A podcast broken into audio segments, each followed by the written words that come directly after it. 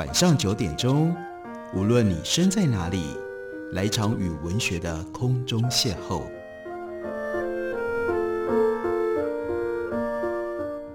杨照谈书，邀您一同遨游文学世界，认识古今中外的经典之作。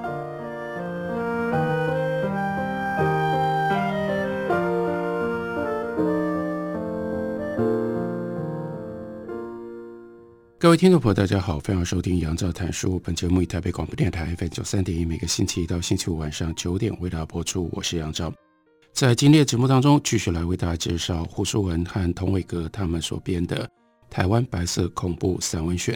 一共有五本，它的总标题是《灵魂与灰烬》。我们今天要为大家介绍的是其中的第二本，第二本的标题叫做《地下燃烧》。为什么会有这样的一个标题？其实也就指向了当时在台湾的中国共产党的地下党的党员，他们是白色恐怖当中被猎杀的主要的对象。这些人的的确确存在，而且他们是因为他们的信仰、他们的信念，而不是因为任何其他的理由而成为地下党党员，然后在台湾活动，而付出了他们在生命当中非常沉重的代价。这群人他们怀抱的理想，而变成了白色恐怖当中的受害者，跟其他的一些无知而触犯禁忌的人非常的不一样。他们这群人是白色恐怖当中的思想的主轴，像在之前大家可能看过电影《返校》，《返校》的一个非常严重的问题是，他把白色恐怖只侧重在这种因为无知而触犯法网、触犯罗网的人，但是这一群人其实真的不是台湾白色恐怖历史当中的主轴重心。重心在哪里呢？重心在哪里？这些人我们要如何认识他们？相当程度上面，也许就是透过像《地下燃烧》这样的一本书吧。例如说，在《地下燃烧》当中收了林书扬的《曾文溪畔的斗魂》。我们先来看一下林书扬是一个什么样的作者。他出生在一九二六年，他在二零一二年去世，是台南麻豆人，台南州立台南第二中学校，也就是今天的台南一中毕业。在一九五零年五月底，因为沈公伟麻豆滋布案被捕。沈公伟其实也就是公运活动当中的一个重心，也和中国共产党的地下党有非常密切的关系。他在一九五零年被捕了之后，被判处无期徒刑，一直到一九八四年十二月十七号才得到假释。他系狱的时间长达，大家算一下也就知道，三十四年零七个月，是台湾坐牢最久的政治犯之一。容我稍微修正补充一下，没有之一，他就是台湾坐牢最久的政治犯。因为我也不希望将来还有人可以打破林书扬的记录。他出狱了之后呢，在一九八六年发起台湾地区政治受难人互助会，并且陆续参与了创建工党、劳动党。虽然被关了三十几年，他出来的时候，他仍然怀抱着劳工运动的非常深切的信念。这就是林书扬特殊的地方。林书扬的特殊的信念就直接反映在他所写的文字当中。他说曾文溪畔的风云，但是他从哪里开始讲起呢？曾文溪的源头是阿里山系的万岁山，出海口在台南县的七股乡，地名叫鹿耳门。三个多世纪之前，由金门开航的郑成功水军就是从鹿耳门登陆的。这段历史，当地住民当中的故老是乐于向外来的访客介绍的。这看起来非常非常平常，但我们再看下面第二段。曾文溪大概有一百四十公里长，在面积仅三万余平方公里的台湾是有属的大河流，中游流经嘉南平原，沿流有几处市镇，由东而西，善化、麻豆、西港、嘉里、学甲、台南等等。除了台南市之外，善化、麻豆、嘉里在日据时代是街，也就是等于今天的镇。西港、学甲则是庄，则是今天的乡。学甲和嘉里因为位置临海，养殖业和沿海的渔业有一点规模，但仍然属于农作地带。至于麻豆、善化、西港则纯粹以稻作和蔗作为最大宗，因而这一带的稻农和蔗农的人口密度相当高，他的视野就已经不一样了。这是非常非常传统的老左马克思主义的分析的方式，分析的一定要先从生产、生产方式、生产关系开始讲起。再来就说当年种稻和种甘蔗两者的报酬率不同，因为殖民地没有真正的自由市场，价格主要决定于几家日本财团公司的收购价，不一定和国际价格直接有挂钩，这都是所谓下层结构在经济层面的分析。日本会社追求的是最高利润率，在它的决定的过程当中，凡是日本国内的金融情况、产业景气、财政政策等都有关系。资本运动的所有的环节，所以这里就清楚的定性，当时在台湾所发展的这个历史的阶段，是属于台湾初期资本累积、资本主义刚刚在萌芽、刚刚在运作。日本的会社以资本运动的逻辑在操弄台湾的经济、台湾的社会，所以呢，就产生了日本独占资本的利益，形成了庞大的 M C M plus 的循环。这一句一般如果没有读过马克思资本论，没有受过这种左派的基本训练的人，可能就看不懂了，因为这是马克思在讲资本主义的货币理论或者是异化的货币理论当中最重要的一条公式。 Money M 指的是 money， 那就是货币， C 指的是 commodity， 那是商品， M plus 指的是经过了商品交易之后所产生的新的大于原来的货币的价值。那在马克思的理论当中就告诉我们，人本来原始我们所需要的交易应该是 C M C， 也就是我们为了要交换物品，所以我们才以货币作为其中的中介的手段。可是到了资本主义就产生了这样的异化，这个异化呢，把这个关系倒过来了，我们不再是为了商品而交易，我们是为了货币，为了货币要增加而交易。所以我们不再管商品到底对我们有什么意义，我们需不需要这个商品，我们一直不断的增加各种不同的交易，这就产生了资本主义式的异化。那在资本主义式的异化的过程当中，就开始了资本的追求、资本的累积。这是简单的为大家做一点背景的说明。我们再继续看林书扬的写法，殖民地的工农大众于是不仅在经济方面，在政治的另一层支配关系中也承受着极为沉重的压力。农民没有选择种植项目的自由，没有自由贩卖生产品的权利。全岛一共有十二万户，在一九二零年代全岛一共有十二万户的蔗农，最密集的就是集中在嘉南平原，尤其在曾文溪的沿岸平原上面。一九二零年代的后期，以蔗农为主要成员的农民组合运动，他们曾经风起云涌，到了一九二八年昭和三年，农民组合成员到达了四万人之多。这就表示在殖民地的高压统治底下，竟然还有将近三分之一的人参与了这个组织，这是非常非常高的组织率。台湾的农民向来有双重性格，一种是大陆南方农民的一般的通性，憨厚沉默，听天由命，但另外一边我们要看到不能遗忘的，那是出走到海外另辟天地的拓荒者特有的一种桀骜不驯跟剽悍。在满清两百多年的统治期间，那是三年一小乱，五年一大乱。在日本领台前期二十年，一直不断的持续武装抗争，主要的战斗员是农民。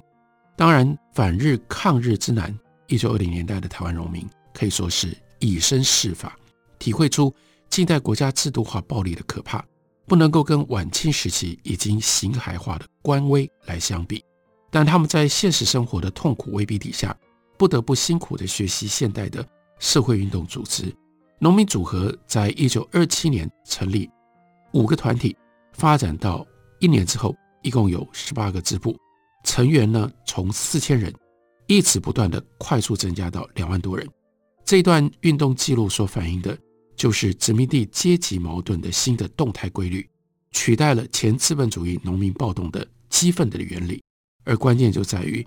农民们开始懂得如何和年轻的知识分子相处，接受他们的帮助，然后呢打成了一片。这是林书扬，他即使是在回忆记录庄梦侯跟庄梦伦他都要先从这样的一个左派的分析开头。接下来他才说，那些运动的盛况到我上学的时候都已经落幕了，只不过呢余文犹存，从大人的谈话当中还能听到一些人物的下落或者是轶事，使得念公学校低年级的我对那个年代的周遭人群至今还能够有相当明晰的记忆。从我的家到学校要走一段黄土路，一段砂石路，一段柏油路，加起来大概 一点五公里。一路上最常见的是今年连草鞋都不穿，夏天呢整天上身打赤膊，头上戴一顶斗笠，手上有时候呢持着一杆烟筒的农民。我有时候看到他们遇到了巡查，也就是警员或者是内地人、日本人官吏的时候，扭头吐口水。我心里想，那些人可能就是以前曾经参加过农民组合、农组的人。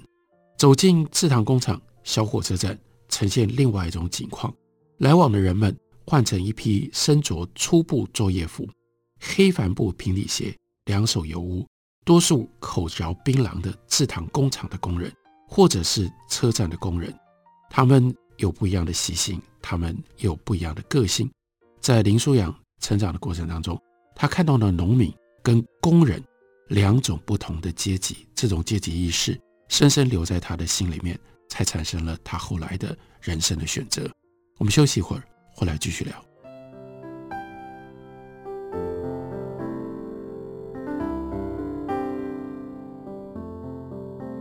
听见台北的声音，拥有颗热情的心，有爱与梦想的电台，台北广播 F M 九十三点一。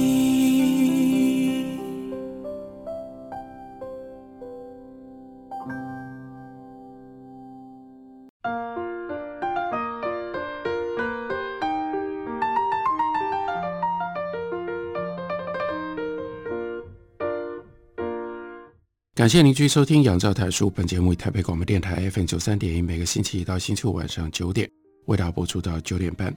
今天为大家介绍的是胡舒文和童伟格他们两个人所合编的《灵魂与灰烬》台湾白色恐怖散文选，其中的第二卷那是《地下燃烧》。在这一册书里面收录了林书扬的《曾文溪畔的斗魂》。在这篇文章当中，这不是单纯的白色恐怖的回忆的文章，林书扬是从日据时代开始讲起，而且信守他自己坚定的左派意识、左派信念，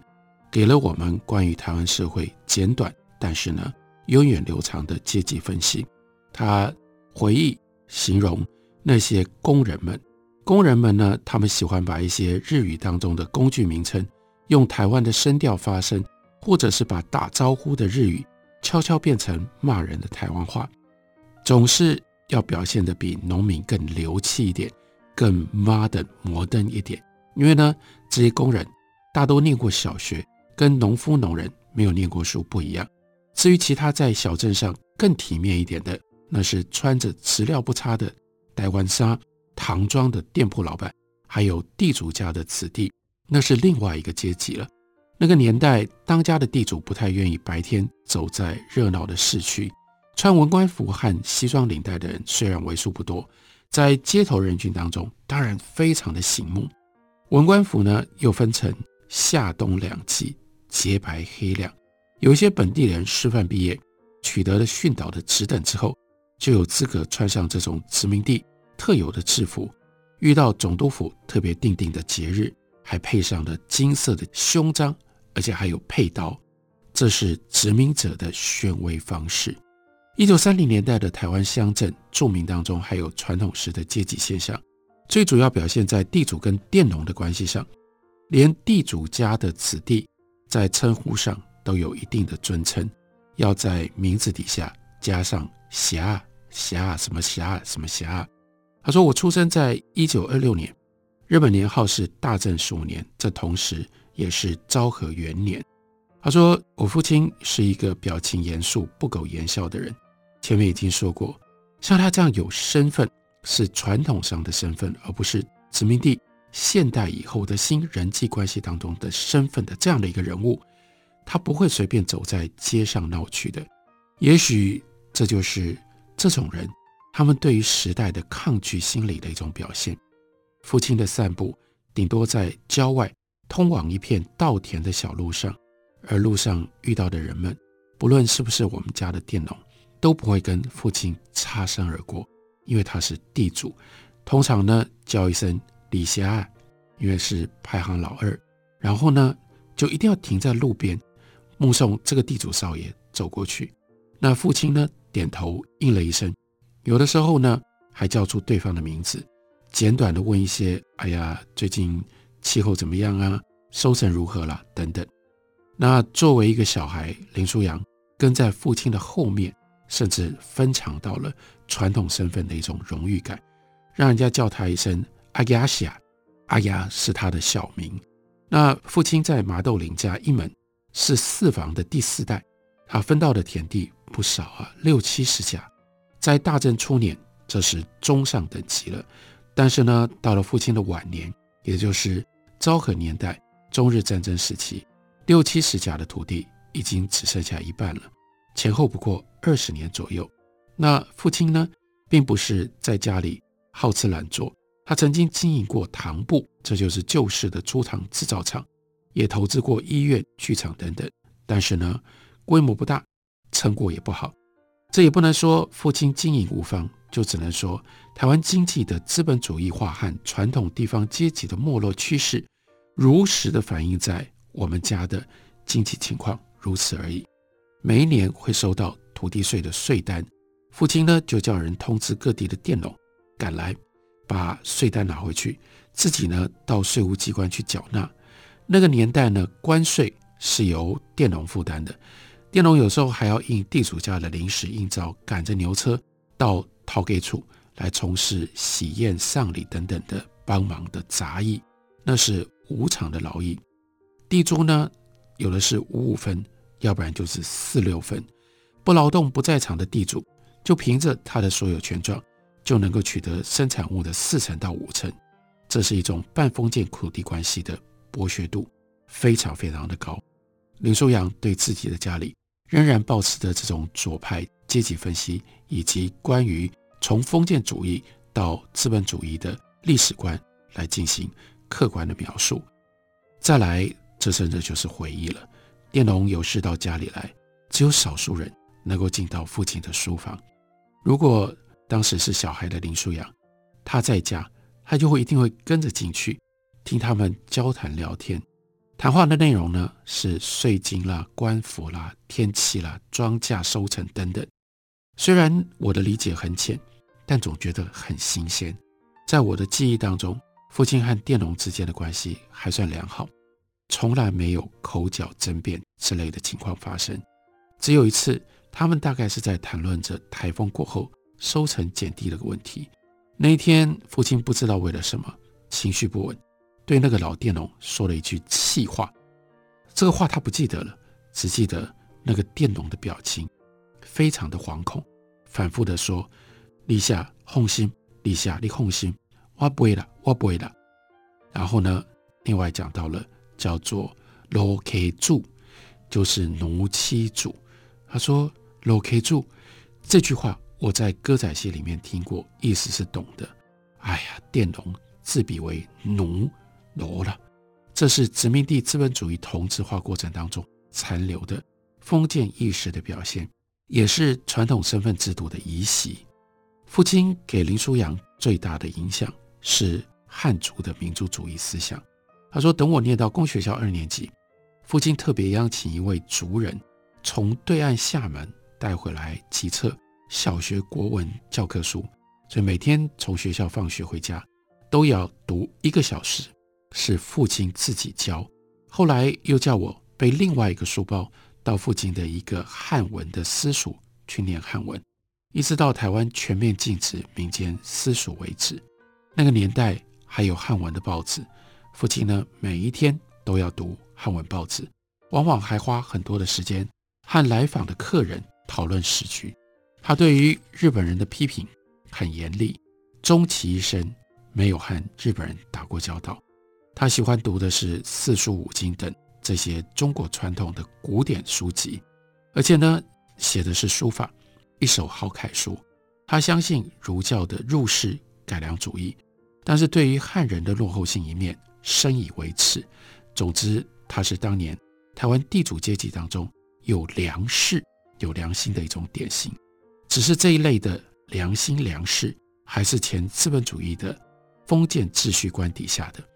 土地占有者，他们所产生的一种自卫心态，肯定土地上的身份制度应该是一切社会秩序的基础。父亲身体不太健康，中年之后患了慢性支气管炎、肋膜炎等等，有族人就劝他用鸦片来镇压、来治疗。从此之后呢，鸦片成瘾，一直到一九二四年他过世都没有能够戒除鸦片的瘾。这是林树阳对于父亲的回忆。讲完了对父亲的回忆，他才开始讲庄梦侯，这是他的大表哥，他大姨的大儿子，台北医学院毕业。当年台湾人子弟接受中学高等教育的机会很少，除了家境优厚者去日本留学或者到大陆留学之外，岛内的新知识分子主要来自两个地方，一个呢是师范学校，另外一个是医学校。这个大表哥比父亲小了十五六岁，和父亲不一样的是，他有机会接受了现代化的教育，去了医学校，最后呢当了医生。因此，除了民族主义是这个大表哥跟父亲两个人的共同思想基础之外，庄梦侯还学习到了现代社会科学的知识，成为现代社会运动当中的积极分子。医学校毕业了之后，一般毕业生忙着开业，庄梦侯却选择了一条非常特别的路，他跑到一家客轮公司去当船医，来往于厦门跟基隆的航线上。听说他在那段时间当中，就在厦门参加了国民党，成为国民党的秘密党员。所以他的学业跟他的胆识，使得他在文化协会当中崭露头角，变成了文学少壮派当中的佼佼者。庄梦侯当过左倾之后文化协会的教育部长，也担任过当时左倾的媒体大众时报的董事，他被日本当局列为重要的反日分子。这个大表哥有的时候会到林书阳的家里拜访他的父亲，两个人在书房里经常谈得眉飞色舞。谈什么呢？谈他们的共同敌人日本当局。但是为什么谈得如此眉飞色舞呢？因为这两个人有不同的斗争方法论，连当时还不到十岁的小孩都察觉了。例如说在街头运动方面，庄梦侯是硬冲派，父亲相比底下是慎重派，他不同意街头运动。而也就是这样的一个硬冲派庄梦侯，他后来到了战后，当日本人离开了之后，他竟然就变成了白色恐怖当中的牺牲者。